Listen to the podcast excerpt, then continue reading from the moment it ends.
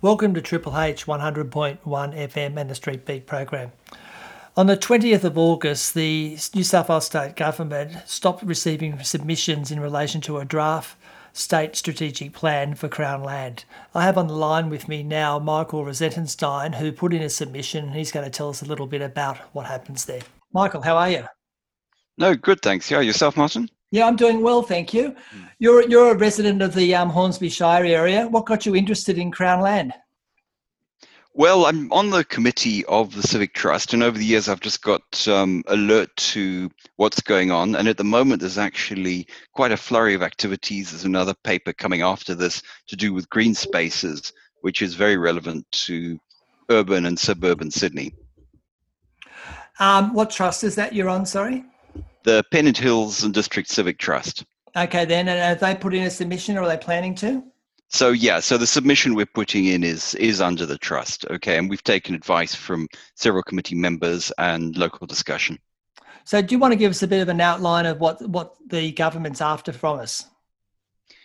Yes, so they're busy getting um, asking for some feedback. In fact, um, you know, Crown land is a massive topic. There is um, really a massive amount of land, particularly in the western part of the state, and in particularly rural areas, which has been um, under, like, trust or management of the state for the last 150 or so years.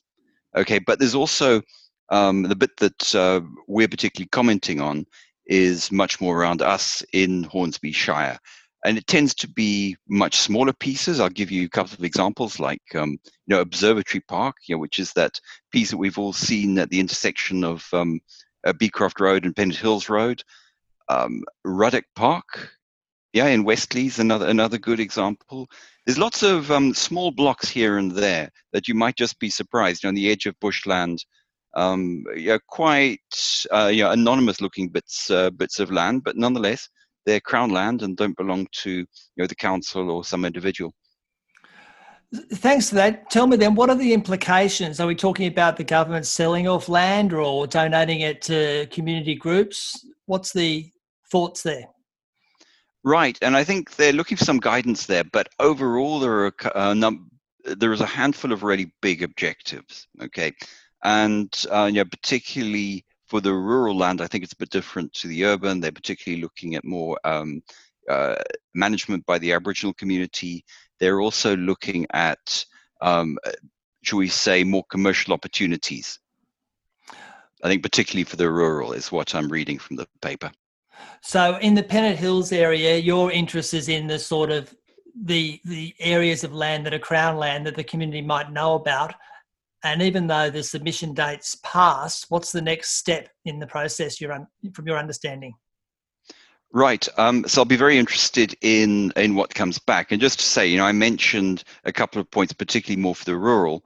The other you know the other objectives you know they're looking at um, use of land for community purposes uh, where they see possible and as well um, looking at uh, green areas and looking at biodiversity and that sort of thing and actually if you look around us that that tends to be the case they're little corridors of land uh, places with trees um, a bit of overgrown bush and a bit the question is is something radical going to happen to those pieces have you um, heard from any other civic trusts in the area at all? Has there been any feedback from them with their involvement? Um, that's actually a good point, and perhaps um, we could have done more um, liaison with them. But um, yeah, it's certainly you know, there's there's a number of other groups like us, and I do know they were putting in submissions. Okay. But just overall to say as well, Martin, that they're looking. It's quite a strategic paper, so they're not interested in uh, you know, let's say Hornsby Shire in particular so the way that we make our submission um, has to, in that respect, be you know quite general from a directional point of view. So tell me, for the people in the community listening to the program, what's it like in a in a, a community organisation trying to get feedback from the different committee members and the and the, the members of the organisation? A very good question, Martin. And one of the points about this is that um, you know, always you know, these things tend to be very interesting topics, but um, you know, there's some hard yards to read the pages. You know, they're quite digestible, and um, they've um, obviously got some good agencies in making them as graphic as possible and explaining what the deal is. but uh, there's still you know, a lot of pages to get through, and um, as well then to think about what you know, what we think the implications and perhaps what input we can make. Excellent. Is there anything else you would like to add um, in terms of encouragement or where to from here if local residents want to get involved in these sorts of submissions? Exactly. So, I mean, I think we're always uh, very conscious that from the trust point of view, more members are always welcome. You know, more heads are better, and the more bandwidth we've got of you know some more capable people will come up with better ideas and be able to respond to more things. You know, I'm very acutely aware of that. You know, people are very conscious of their time and um, but it often, I'm afraid to say, tends to be more. Uh, we get interested members after there's been some kind of local crisis or people really don't like something. But um, that kind of input would really be good on a much more ongoing basis from All the right. community. Right, great. Thanks for that. Please stay on the line, Michael, because mm. we've also got here with us Judy Vincent, who's a resident of Pennant Hills. And I hope she doesn't mind me saying this, a long time resident of Pennant Hills, so she might know where the different Crown lands are. You're listening to Street Beat on Triple H 100.1 FM with Neil, Martin, Justine, and sometimes Mariko.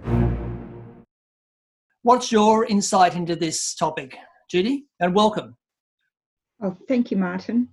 Yes, I, have been in Pennant Hills for 40 years, so you know, walking around on my walks, I, I do know quite a few little bits of Crown land. The one that Michael mentioned, that um, Observatory Park that runs between Beecroft Road and Pennant Hills Road is actually a very important little area. It has 46 native species in that tiny little triangle. So it's, um, and of course, the great big tall gum trees. And it's an important little area because of the pollution and traffic on Beecroft Road and Pennant Hills. Everybody knows how busy that little section is. And um, those trees and grasses, shrubs are all very important in keeping the pollution down, for one thing. So um, I'm would really like to see as much crown land as possible made into green space with plenty of trees and that kind of planting that can save us from the pollution of Pennant Hills Road and all the surrounding little roads, you know, because a lot of them are rat runs. A lot of traffic goes down Stephen Street, Bellamy. And we need, we definitely need lots of green space. So, two things flow from that, Judy, and thanks for that. Um, one is Michael mentioned something about a green something or other earlier on. Does this flow into this as well, Michael? You mentioned something else coming up in the, down the track. Ah, the greener greener spaces. This is another state initiative, uh, particularly looking at facilities. Um, you know, it, to one extent, it's biodiversity, and also um, what do we got by way of sports facilities, places for younger people of different ages to get together. So uh, I'm definitely of the view that, uh, and we, we, put it in our submission, that um, they should definitely be thinking holistically um, about these two topics. You know, you can't. It's all under at the moment New South Wales state governance. So you shouldn't have a left hand and a right hand who don't know what each other are doing. They need to. They need to be linked because there's certainly the diversity and the public spaces in common here. Okay, good. Thanks for that. So, Judy, the second thing that came out of what you were saying is, did you put in, or are you planning to put in a submission? And I suspect it's probably going to be on the environmental protection side. Is that fair enough? Yeah.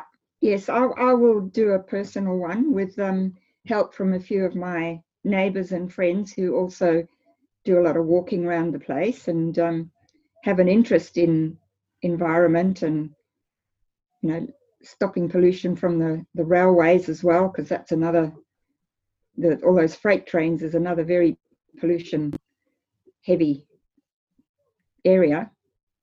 So um, yes, I think I, I will put in a, a, submission. It won't be a huge one, but it'll definitely be a small one, particularly for Pennant, Pennant Hills um, in our little area of Hornsby Shire, the Bushland Shire. Let's keep it that way. What a wonderful way to end it off with. Thank you very much for your time, Michael and Judy. And it sounds like the message is people need to get involved if they want to look after the Bushland Shire. absolutely. Thank you, Martin. Thank you, Martin. Street Beat on Triple H 100.1 FM.